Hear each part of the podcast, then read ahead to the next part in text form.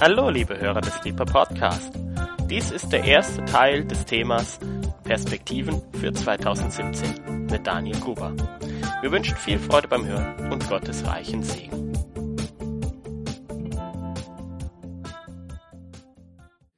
Der Abend war ausgeschrieben mit Perspektive für 2017. Und genau da versuche ich euch mit reinzunehmen. Und ich habe den Abend diesen Titel gegeben, Awaken the Dawn. Ja, also das Morgengrauen zu erwecken. Und tatsächlich war das, kommt das von einem Gedanken, den ein paar Freunde von mir hatten. Katharina grinst mich schon an. Ähm, und zwar äh, hatten Freunde, Katharina hat mitgemacht, ähm, hatten Freunde den Gedanken, die in den Tagen zwischen Weihnachten und Neujahr immer morgens zwischen drei und sechs Uhr morgens aufzustehen, im Morgengrauen des Tages, Awaken the Dawn, und diese Zeit zu nutzen und den kommenden Tag und das kommende Jahr Gott zu unterstellen. Also wirklich zu sagen, okay, bevor alles andere wach ist, bevor der Tag richtig angefangen hat, fangen wir damit an und geben diesen Tag den Herrn. Und ich fand das total spannend und das erste Mal, als ich gehört habe, dachte ich mir, oh Mann, okay, eigentlich ich, ist das, war das meine Urlaubswoche, ja, und das Gebetshausmitarbeiter ähm, haben wir verrückte Uhrzeiten und, aber irgendwie hat mich das nicht losgelassen. Und der erste Morgen, wo ich das dann mal gemacht habe, dass ich aufgewacht bin nachts. Ich war eigentlich super müde.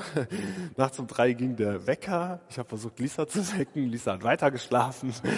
Und dachte mir, okay, ähm, habe eine halbe Stunde lang sehr müde ähm, und trotzdem total erfüllt diesen nächsten Tag Gott unterstellt. Das Schöne war, dass der nächste Tag, ja, Weihnachten war gerade vorbei, war noch viel mit Familienzeit. Der nächste Tag war noch besser als erwartet, richtig schöne Gemeinschaftszeit, wirklich mit äh, Verwandten, auf eine Art und Weise, wo ich dachte, wow, Herr, ich danke dir, so ich habe dir den Tag unterstellt und du hast ihn gesegnet. Also es war einfach ein schönes Erlebnis. Und dann gab es noch ein zweites Mal in der Woche, ähm, und daraus kommt die Lehre heute Abend, dass wir bei Freunden waren, kurz vor Silvester. Und ich war nach der ganzen Woche Socializen mit vielen Leuten schon wirklich müde. Und so gegen Mitternacht, Lisa und ich gehen ins Bett und ich habe mehr als Scherz meinem Herrn gesagt, wenn du willst, darfst du mich wecken. Zehn nach drei, ich war wach. Lisa auch. Und so wach, ich habe dann versucht, erst wieder eine halbe Stunde wieder einzuschlafen. Aber wir waren so hellwach, dass wir ins Wohnzimmer gegangen sind und ein paar von unseren verrückten Freunden auch schon da saßen und wir haben angefangen zu beten. Und es war die Nacht vor Silvester. Und es war wie der Morgengrauen vom neuen Jahr. Da zu sitzen und als Wächter dazustehen und dieses neue Jahr Gott zu unterstellen und ihn darüber zu erheben. Und in dieser Gebetszeit mit Freunden hatte ich diesen Eindruck, dass Gott für dieses Jahr einmal mehr auf der Suche nach Menschen ist, mit denen er Geschichte schreiben darf. Das war echt, das war der Eindruck, den ich im Kopf hatte, so wie als wäre der Heilige Geist auf der Suche für den Vater, mit welchen Leuten dürfen wir Geschichte schreiben dieses Jahr. Und das fand ich krass. Und wir haben dann weiter da reingebetet und haben gemerkt, hey, es ist diese riesen Herausforderung bei uns, dass wir tatsächlich aktiv Geschichte schreiben und nicht gelebt werden. Oh, ich klicke mal weiter hier. Ich wollte so cool sein wie Rainer und mit meinem Handy meine PowerPoint äh, starten. Und jetzt hat die Verbindung, wahrscheinlich hat Rainer die Verbindung gekappt. Ja. er hat schon vorhin überlegt, wie er dann das nächste Mal auftrumpfen kann und noch einen drauflegen kann. Aber genau, ich habe es ja direkt hier vor mir stehen. Schade, war so gut. Wäre wär so gut gewesen. Und zwar haben wir gemerkt, und das ist das Schöne als Lehrer, darf man ja in, ja, in Gottes Wort reinschauen, in die Umwelt reinschauen, in die Gespräche, die man mit Menschen führt, ähm, reinhören und die Sachen zusammenziehen als Lehre. Und ich habe gemerkt, jetzt will mein Handy wieder, in diesen Weihnachtstagen vor allem und Neujahrstagen und überhaupt in diesen beginnenden Tagen vom neuen Jahr, habe ich gemerkt, dass wir in diesem Kampf stehen, inzwischen der Gefahr gelebt zu werden und der biblischen Aufforderung, Leben aktiv zu gestalten. Beobachtungen, die ich gemacht habe, war, dass ich bei meinen Eltern zu Hause war. Mein Bruder kommt nach Hause und das erste auf die Couch Fernseher an. Und, sorry, Joscha. ähm, falls du das hörst, ich hab dich lieb. ähm, und ich fand das aber krass, ja, so ohne, ohne was Bestimmtes gucken zu wollen, einfach mal anmachen. So. Und dann ein bisschen Protest in der Family, ja, ja, okay, machen wir aus, lassen zusammen was machen. Haben dann auch zusammen was gemacht. Aber ich fand das ein spannender Mechanismus. Und um nicht nur meinen Bruder zu blamieren, mir persönlich geht's so, ich kann morgens früh, muss ich aufpassen, dass ich nicht als erstes mein Handy in die Hand nehme und E-Mails checke, sondern dass ich das zur Seite lege und erstmal in Ruhe den Kaffee mache und Kapitel Bibel lese und dann in den Tag starte. Ja, so sieht mein Morgen aus. Ich muss aufpassen, dass ich abends, wenn ich ins Bett gehe, nicht das Letzte ist, dass ich Facebook checke, bevor ich das Licht ausmache. Das sind diese ganz normalen Herausforderungen, die wir in unserem Alltag haben, mit all den also Hammer-Vorteilen, die uns dieses 21. Jahrhundert bringt, sind das einfach die Herausforderungen, in denen wir jeden Tag leben. Und auf die Art und Weise können wir, wenn wir nicht den Morgengrauen des Tages nutzen, um uns klare Gedanken zu machen, wo wir hinwollen, plötzlich gelebt werden. Ich finde diese Uhrzeit drei bis sechs super schön symbolisch für dieses Jahr, Zeiten zu nehmen, wo der Tag noch nicht angefangen hat. Weil wenn du um 6 Uhr oder 8 Uhr morgens aufstehst, dann kommen die ersten Herausforderungen, Anforderungen. Wenn ich Astrid gerade angucke, denke ich mir, wie ist das, wenn man Kids hat, ja, dann ist, da wird man wahrscheinlich nur noch gelebt. ähm, so im normalen Alltag, die, Arbeit, die Anforderungen vom Arbeitsalltag kommen auf einen zu und all die anderen Sachen vom Alltag und so weiter. Ihr kennt das. Der Tag fängt an und die Sachen wollen bedient werden und viele Sachen präsentieren sich als unglaublich wichtig. WhatsApp, oh, schreib sofort zurück, hat man das Gefühl. Stimmt nicht. Und dann ist mir aufgefallen, das steht entgegen diesem Wunsch von Gottes Herzen, Menschen zu haben, mit denen er Geschichte schreiben darf. Das hört sich groß an und ich glaube, das ist groß. Ich habe angefangen zu schauen, in der Bibel zu gucken, wie sieht denn dieser Wunsch aus? Wir fragen manchmal, fragen wir uns, warum hat Gott den Menschen geschaffen? Und tatsächlich ist einer der ersten Verse, auf die ich stoße, wenn ich die Frage stelle, ist dieser, in Genesis 2. Da steht, und Gott der Herr nahm den Menschen und setzte ihn in den Garten Eden, ihn zu bebauen und ihn zu bewahren. Also stellt euch vor, Zap, hier Seminarkirche, ändert sich mal kurz das Surrounding. Wir sind in diesem Garten, ja, hier Flipchart ist ein Baum und die Beamer-Leinwand auch und wir sind in einem wunderschönen, riesigen, wilden Garten, soweit das Auge reicht. Und Gott hat den Menschen da reingesetzt, ihn zu bebauen und zu behüten diesen Garten. Also Gott gibt dem Menschen einen Platz und setzt ihn rein und diesen aktiv zu gestalten. Nicht irgendwie nur da drin zu leben, sondern aktiv mit dem, was wir haben, das zu gestalten. Und spannenderweise deckt sich dieser Vers und diese Beobachtung auch mit vielen Aussagen von Jesus. Der will, dass wir mit ihm zusammen herrschen, mit ihm zusammen regieren. Der hat also Hammer Aussagen, ja, was eigentlich unser Erbe ist, was wir eigentlich tun sollen, wie wir leben sollen.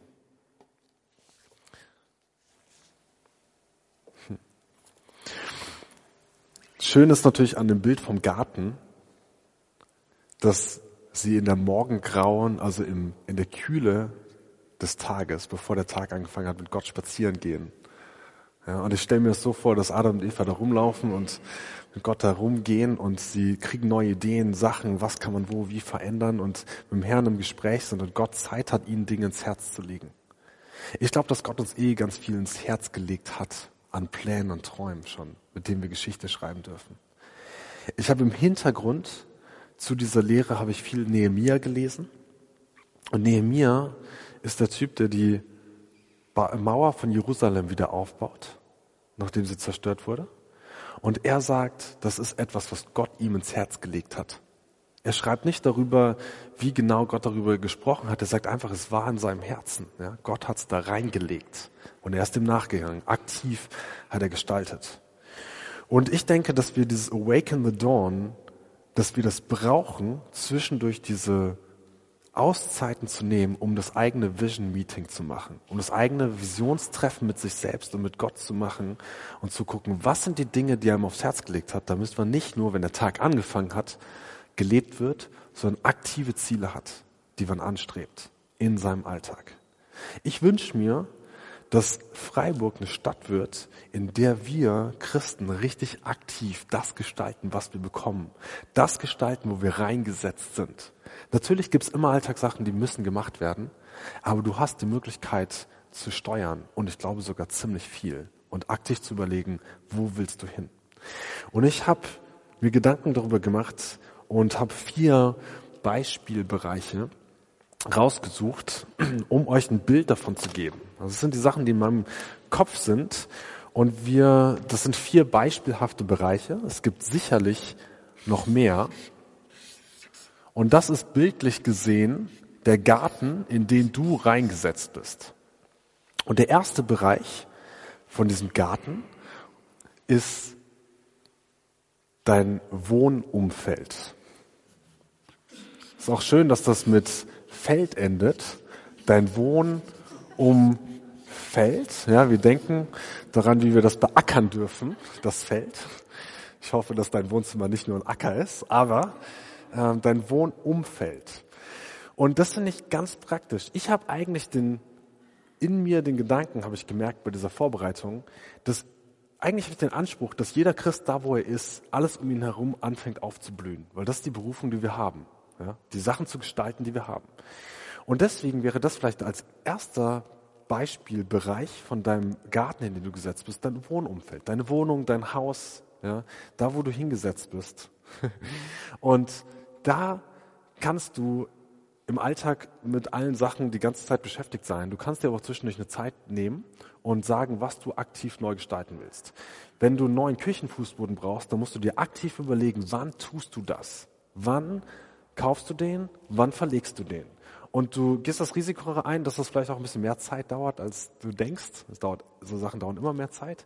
Oder du willst drei neue Bilder aufhängen oder du willst eine neue Couch oder du hast überhaupt Lust mal umzustellen wieder. Und egal, ob du nur ein Zimmer in der WG hast oder ob du ein ganzes ein Familienhaus hast, du hast die Möglichkeit in deinem Leben aktiv zu gestalten.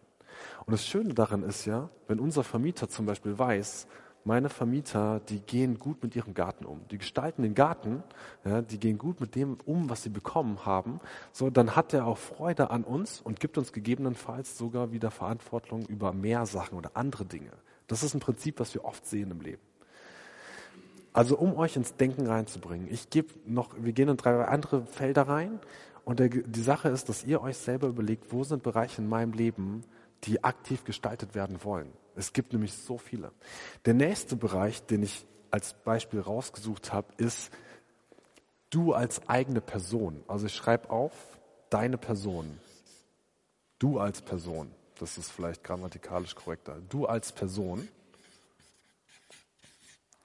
Und auch hier gilt es, wenn du nicht bildlich den Morgengrauen des Tages nutzt, um dir zu überlegen, wo du hin willst, dann wirst du irgendwo anders, wirst du irgendwo landen, weil das Leben dich mitnimmt in Dinge. Aber es ist die Frage, ob du die, die, diese Autorität, die du hast, das selber zu gestalten, wahrnimmst oder annimmst. Oder ob du dich nur von anderen Sachen leben lässt. Du als Person, als Beispiel, ja, ich meine, die Ideale von, ähm, willst du sportlich sein? Ja, willst du dich gesund ernähren?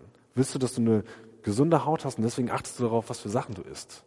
Möchtest du intellektuell dich fortbilden in irgendwelchen Bereichen? Willst du künstlerisch aktiv werden, indem du ein neues Instrument lernst oder irgendwelche grafische Sachen lernst oder andere Dinge?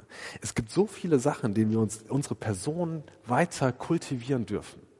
Und da heißt es, dein persönliches Vision Meeting ist wichtig in der Kühle des Tages, um dir Ziele zu setzen, wo du hin willst. Sonst werden die wahrscheinlich nicht passieren. Aber du hast die Autorität über dein Leben, dass du es gestalten und prägen darfst.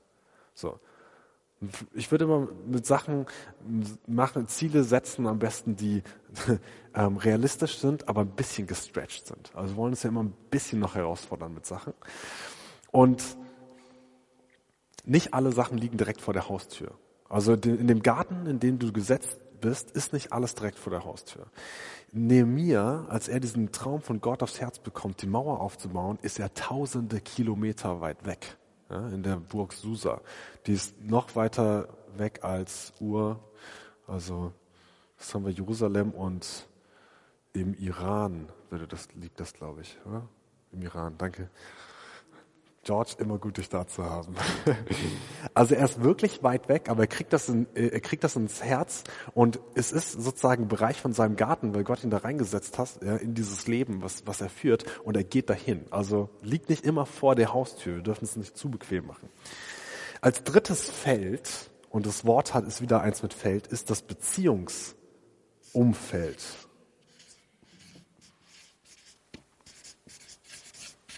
Langes Wort. Das Beziehungsumfeld. Auch ein Acker, an dem man aktiv gestalten darf. Und auch hier heißt es, dir zu überlegen im Morgengrauen des Tages, was sind die Bekanntschaften, Freundschaften, in die ich investieren will. Mit welchen Leuten ist es mir wichtig, dass ich es schaffe, einmal im Monat mit denen Mittagessen zu gehen? So welche Oma oder Großmutter oder Patenkind von mir sollte ich mal wieder anrufen? Was sind die Beziehungen und Freundschaften, die ich aktiv gestalten sollte? Wen darf ich mir suchen, dass ich ihn als Menti präge? Wen darf ich mir selber suchen, dass er mich mentort? Was sind die Menschen, mit denen ich, denen ich wirklich zeigen will, ihr seid mir wichtig? Ja, Familie, Freunde, Umgebung, all diese Dinge. Beziehungen aktiv zu gestalten, sich zu überlegen, welche, ist was super Wichtiges. Und das vierte Feld ist auch ein Feld, und das ist das Berufsumfeld.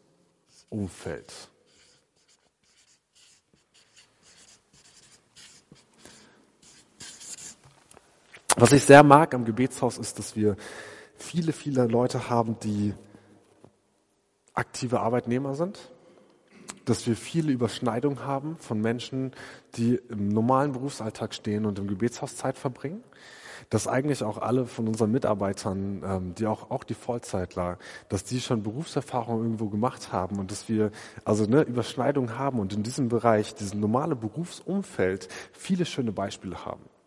Und auch hier gilt es, Morgengrauen des Tages zu nehmen, dir ab und zu mal Zeiten zu nehmen, bevor du einen neuen Job anfängst, bevor du irgendwie wieder vielleicht in die neue Arbeitswoche reingehst, ins neue Arbeitsjahr reingehst, dir zu überlegen, was ist dein Fokus bei dieser Arbeitsstelle? Zwei Beispiele.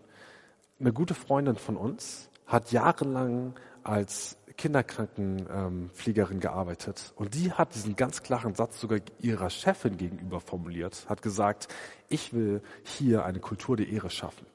Hammer. So, was, was für ein eine schöne, klare Zielsetzung. So, ich will aktiv mein Arbeitsumfeld gestalten. Ich will eine Kultur der Ehre schaffen auf unserer Arbeit. Wow. Und ein anderes Beispiel, was ich liebe, ist von äh, Rainer. Als Rainer angefangen hat, war das Konstruktionsmechaniker am Anfang. Ja, lassen wir gelten. Also ich weiß es nicht mehr genau. Ich weiß, dass er am Ende 3D-Design gemacht hat. Aber ähm, ich habe diese Geschichte im Kopf, wie Rainer erzählt hat davon, wie er am Anfang selbst die einfachsten Gegenstände gesagt hat, ich gestalte die für Gott. Ich will, dass die perfekt sind und exzellent sind, weil, weil, weil die für Gott sind. Es ist ein wunderschöner super kindlicher und genau richtiger Glaube, ja, zu sagen, ich gestalte die Sachen aktiv in meiner Arbeit, was ist für Gott. So, ich gehöre zu ihm und ich will, dass er Freude dran hat. Ja, egal wie, ähm, ja, wie groß oder klein das Metallstück ist, was du zurechtfeilen darfst, Millimeter genau und sagst, ich will, dass das perfekt ist, was ist für ein Herrn. Das, der schöne Nebeneffekt ist, dass auch der Vorgesetzte das sieht, ja, dass das perfekt ist und dich über größere Aufgaben setzt. Aber einfach diese, diese, dieser Fokus zu sagen, ich will, dass der nächste Tag, dass die Arbeit im nächsten Jahr, ich will mir klare Ziele setzen, damit das wirklich, damit ich aktiv gestalte. Und all diese vier Felder brauchen es, dass man in der Kühle des Tages, im Morgengrauen, bildlich gesehen, sich überlegt, was will ich aktiv, wie will ich die aktiv leben, damit man nicht nur gelebt wird von denen. Und das ist was, wozu wir berufen sind. Meine Frau hat mir heute Morgen gesagt, diesen Satz, so guck, dass du nicht, Moment, dass, dass du die Hauptrolle spielst in deinem Film dass du wirklich aktiv beteiligt bist. Und wir denken manchmal, ja gut, aber als Christen sind wir doch, wir sollen doch immer anderen dienen und wir selber spielen keine große Rolle. Stimmt nicht. Das ist nicht wahr. Dass wir nicht eine große Rolle spielen. Wir sollen die Hauptakteure sein, auch in unserem Leben. Wie wir natürlich dienend leben, auf jeden Fall. So versteht mich nicht falsch. Aber der Vater hat Freude daran, wenn du das, was du in deinem Leben bekommen hast, mit voller Power einsetzt für ihn und die Träume, die er dir ins Herz legt, ja, ich spreche echt von göttlichen Träumen, die er dir ins Herz legt, die auch voll auslebst. Jeder Vater hat Freude daran, wenn seine Kinder das Potenzial, was sie haben, ausleben. Und wir haben manchmal die Tendenz, zu gering davon zu, zu denken oder nicht genug zu wagen. Ich habe einmal war ich in ähm, war ich in Hawaii drei Monate als Gärtner, passt ganz gut zu unserem Acker und volontär als Gärtner gemacht. Und das war auf der YWAM Base dort. Und ähm, ich hatte eine Unterhaltung mit jemandem, der ganz viel weltweit unterwegs ist, um über Weltanschauung zu, zu lehren. In vielen Ländern schon gewesen ist und viele Kulturen kennt und analysiert auf den Blick hin, was diese Stärken, Schwächen, Eigenschaften und so weiter sind. Und ich habe ihn gefragt, okay, wenn du dir Deutschland anschaust ja, und meine Volksgruppe siehst, was würdest du sagen, was uns am meisten fehlt? Oder ich habe gefragt, was wir am meisten brauchen. Kurz drüber nachgedacht hat gesagt, Risikobereitschaft. Hat angefangen, mir aufzuzählen, für was wir Deutschen alle Versicherungen haben. Dachte, wow, du kennst uns ziemlich gut. Und hat dann gesagt, so, wir haben Angst vorm Scheitern. So, das ist die deutsche Exzellenz. Das ist unser, ja, das ist das, worin wir wirklich gut sind. Wir machen Dinge exzellent. So, also wenn du irgendwo auf der Welt willst, dass eine Brücke wirklich steht, dann suchst du dir einen deutschen Ingenieur. Ähm, Exzellenz ist unsere Stärke aber Risikobereitschaft ist unsere Schwäche. Du würdest nicht einfach irgendein Unternehmen neu gründen und starten, ja, wie unsere amerikanischen Freunde vielleicht, ähm, in, mit dem Blick, oh, vielleicht funktioniert es vielleicht nicht. So, nee, wenn du das machst, dann muss das auch funktionieren. Aber deswegen passt du auch auf, ob du was startest oder nicht. Wie, ob du was einsetzt, ob du was wagst oder nicht. Und davon brauchen wir manchmal ein bisschen mehr, von dem was wagen. Es gibt ein Gleichnis, was Jesus uns erzählt in Matthäus 25. Es handelt genau von dieser Thematik. Wie gehst du um mit dem, was dir gegeben wurde? Das Gleichnis von den Talenten. Einer bekommt ein Talent, ein anderer zwei und ein nächster fünf. Und der Auftrag ist, was heißt der Auftrag? Es wird einfach nur gegeben und dann wird, kommt später jemand wieder und will das wieder einsammeln. Und dann sagt derjenige mit den fünf Talenten, hat zehn Talente erwirtschaftet, hat einfach alles genommen und voll investiert und hat zehn Talente erwirtschaftet. So der, der, dem diese Sachen anvertraut hat, ist super glücklich, sagt, wow, über wenig habe ich dich eingesetzt, ne, damit, ah, wie war's, ne? Also genau, ich habe, du hast mit dem wenigen bist du gut umgegangen, ich werde dich über Größeres einsetzen. Sinngemäß, ich weiß gerade nicht mehr den Wortlaut. Bei den zwei Talenten das Gleiche. Da hat sich zwei Talente eingesetzt, vier erwirtschaftet, gleiche Sache, so yes, super, gut damit umgegangen, ich werde dich über mehr einsetzen. Mit dem einen Talent, der hatte so einen Hauch von deutscher Mentalität, der hat gesagt so, boah, ich hatte Angst, dass damit irgendwas passiert. Na, genau, hat's vergraben und hinterher genau diesen einen Talent dem Herrn wiedergegeben. Und damit war der gar nicht zufrieden. Der Anspruch, dass Talent zu vergeben, war gekoppelt mit dem Anspruch, dass das eingesetzt wird, dass das aktiv bebaut wird, kultiviert wird, umgesetzt wird, eingesetzt wird. So, Risiko, ja, das, was man hat, benutzen. Der war nicht ganz deutsch, weil äh, der hat es noch nicht mal auf die Bank gebracht, da hätte er Zinsen gekriegt wenigstens. So, ähm, genau. Äh, okay, will ich jetzt Witze über Nachbarländer machen wollen, wäre das jetzt der richtige Moment. Aber lassen wir. Ähm, Genau. Und das Spannende, was wir lernen an diesem Gleichnis ist, die, das, was uns anvertraut ist, dass der Garten, in den wir gesetzt sind, wir haben den Auftrag, den zu gestalten und zu bebauen. Das ist der biblische Anspruch an uns, das, was dir gegeben ist, wo du reingesetzt bist. Egal ob klein oder groß, egal ob ein oder zehn Talente, Dein, die Sache ist, dass du damit umgehen sollst und es verwalten sollst. Und mir ist aufgefallen beim Lesen von diesem Gleichnis, dass es nicht darum, darum oder ja, nicht wie viel du bekommen hast, ist von Bedeutung, sondern wie du damit umgehst. So, das ist, weil wir denken, wir werden ja plötzlich manchmal neidisch, wenn jemand anderes total viel hat und die gehen bombig damit um, aber die Sache ist, es, es kommt in dem Gleichnis nicht und in Gottes Perspektive gar nicht darauf an, wie viel es ist, sondern einfach nur, wie du damit umgehst mit dem, was du hast.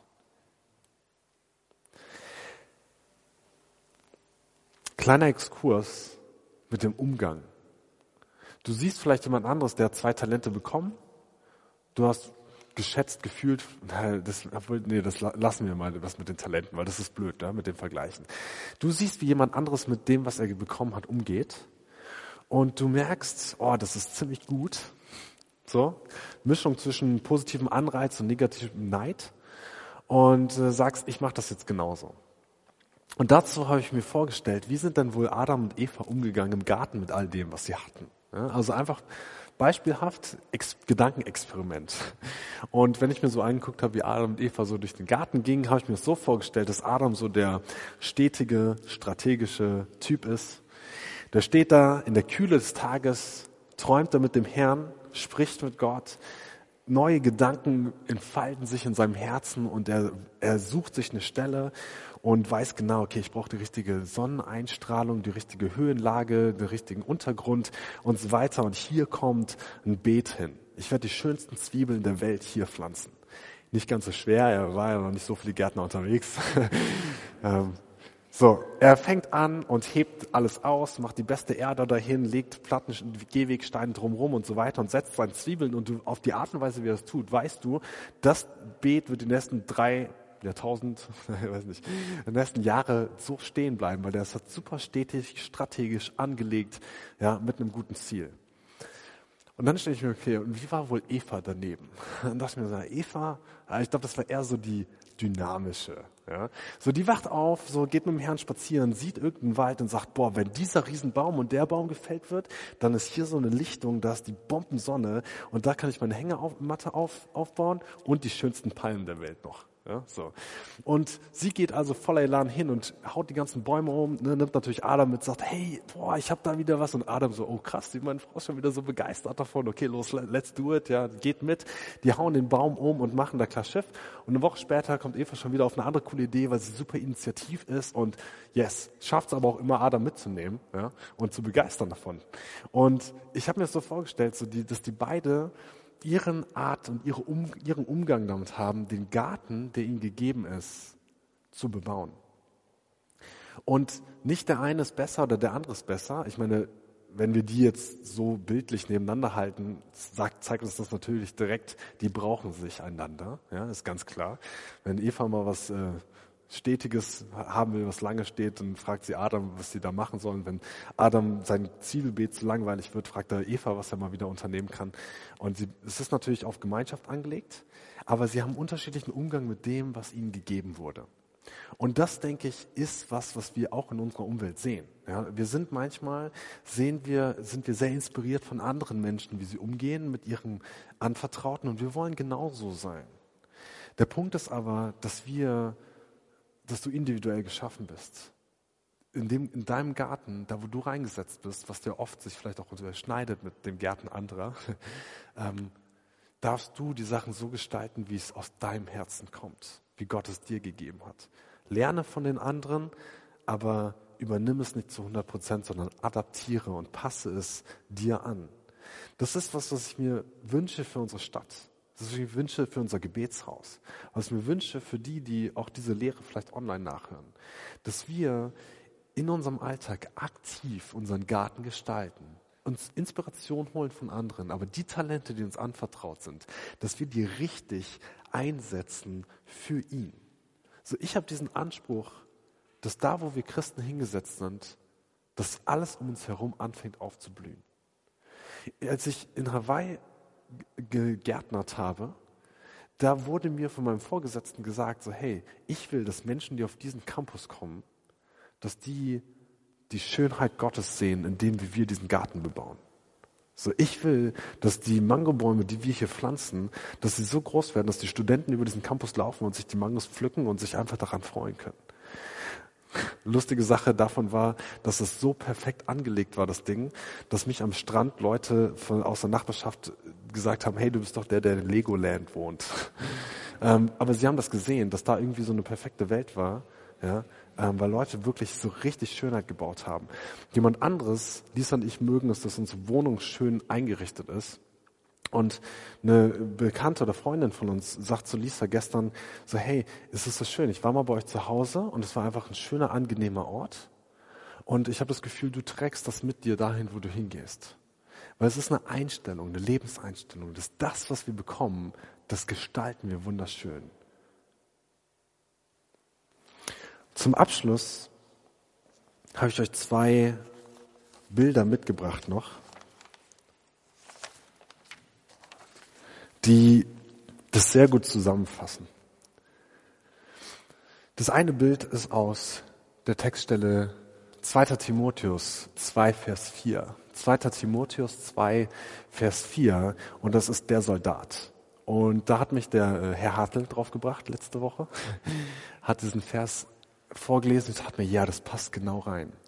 Und zwar heißt es hier, kein Soldat, der in den Krieg zieht, lässt sich durch die Dinge des täglichen Lebens von seinen Aufgaben ablenken. Schließlich möchte er, dass der, der ihn angeworben hat, mit ihm zufrieden ist. Also kein Soldat lässt sich von den Dingen des täglichen Lebens, von seinen wirklichen Aufgaben ablenken. Und das ist genau das Bild für uns. Ja, so, dass wir nicht uns von alltäglichen Dingen so einnehmen lassen, dass wir die Fronten, an denen wir wirklich Land einnehmen dürfen, an denen wir wirklich prägen und verändern dürfen, an denen wir wirklich kämpfen dürfen, dass wir uns davon ablenken lassen. So, also du musst auffassen, dass dein, dein Wäscheberg und der Rasenmäher und deine anderen Sachen, die du so irgendwie deinen Alltag mitbestimmen und WhatsApp und whatever, dass das dich nicht abhält von den Fronten, wo du wirklich kämpfen sollst. Deswegen brauchst du die Kühle des Tages, die Morgendämmerung bildlich gesehen, die Momente, wo du selber dir Gedanken darüber machen darfst, was willst du aktiv gestalten, weil du als Soldat dazu berufen bist, dass der Alltag dich nicht davon abhält. Und das passiert oft bei uns. Und ich will nicht, dass wir, ich will nicht, dass ihr eure Talente vergrabt, sondern dass ihr damit wisst, was anzufangen. Das zweite Bild ist aus Römer 8, Vers 15. Das Königskind. Genau gesagt ist es nach dieser Textstelle eigentlich nur das Kind, aber wir wissen, dass das im christlichen Bereich oft wir mit dieser ähm, ja mit dieser Metapher vom Königskind arbeiten. Und ich dachte mir, das ist ein guter Beispielvers dafür. Ihr habt einen Geist der Sohnschaft oder wir können auch sagen der Kindschaft empfangen, indem wir rufen, aber Vater. Eine unserer wichtigsten Identitäten als Christen ist es, Kind des Vaters zu sein.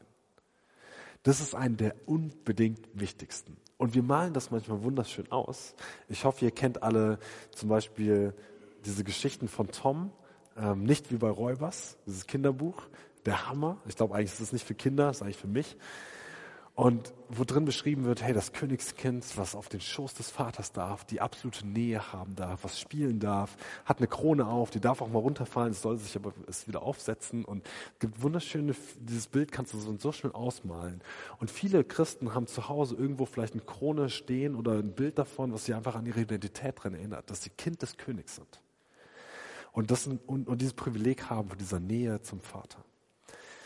Und ein Satz, den ich gehört habe, von einer anderen Bekannten, äh, Monika Flach, die auch viel mit Gebets, vielen Gebetsarbeiten äh, involviert ist, die einfach mal beim Abendessen so einen Satz raushaut und sagt, du als Königskind, du wirst erzogen, um die Last des Königreichs zu tragen.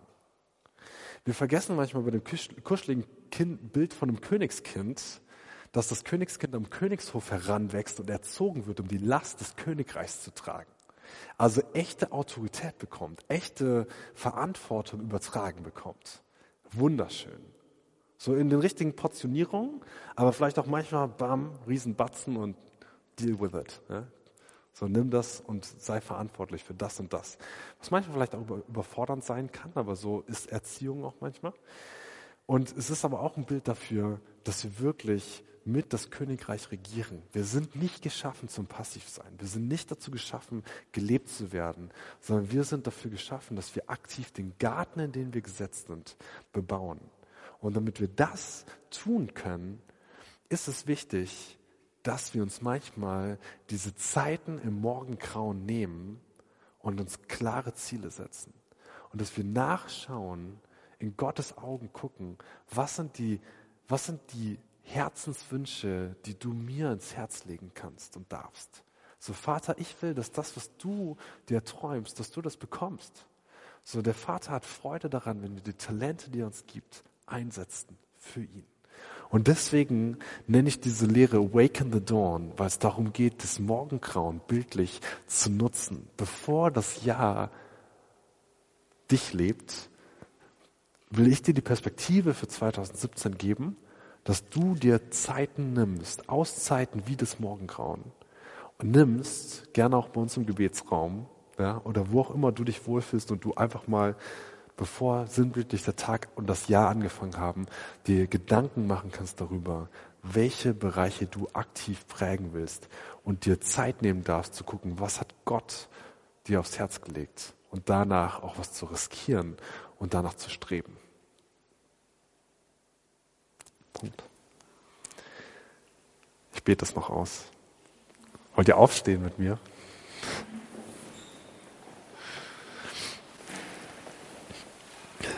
Hm. Vater, wir glauben, dass das ein, ein Wunsch auf deinem Herzen ist, dass wir als deine Kinder mit dem uns anvertrauten, dass wir damit richtig umgehen und es einsetzen. Und ich bete für uns und für alle in dieser Stadt und auch für die, für die, die, die das hier auch hören, auch in diesem Land. Ich bete darum, dass du da, wo es an Risikobereitschaft fehlt, dass du Risikobereitschaft schenkst. Ich bete, dass da, wo wir noch nicht verstanden haben, wie viel Talente du uns gegeben hast, dass du uns die Augen dafür öffnest.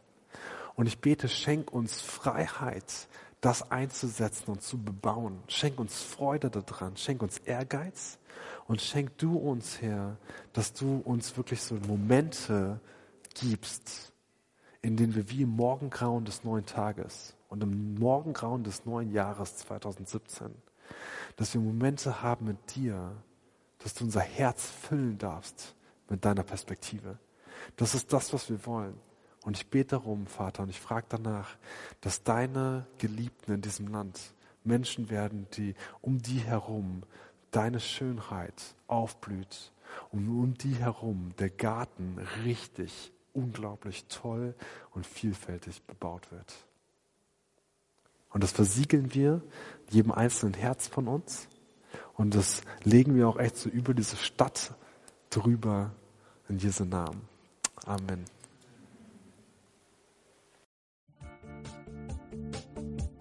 Liebe Hörer, wenn Sie noch weitere Abende aus unserer Deeper-Serie mit und nacherleben möchten, so besuchen Sie uns einfach auf unserer Webseite www.gebetshaus-freiburg.de. Dort erfahren Sie auch, wo Sie uns finden können und wie Sie unsere Arbeit unterstützen können. Wir hoffen, Sie hatten viel Freude beim Hören und wünschen Ihnen Gottes reichen Segen.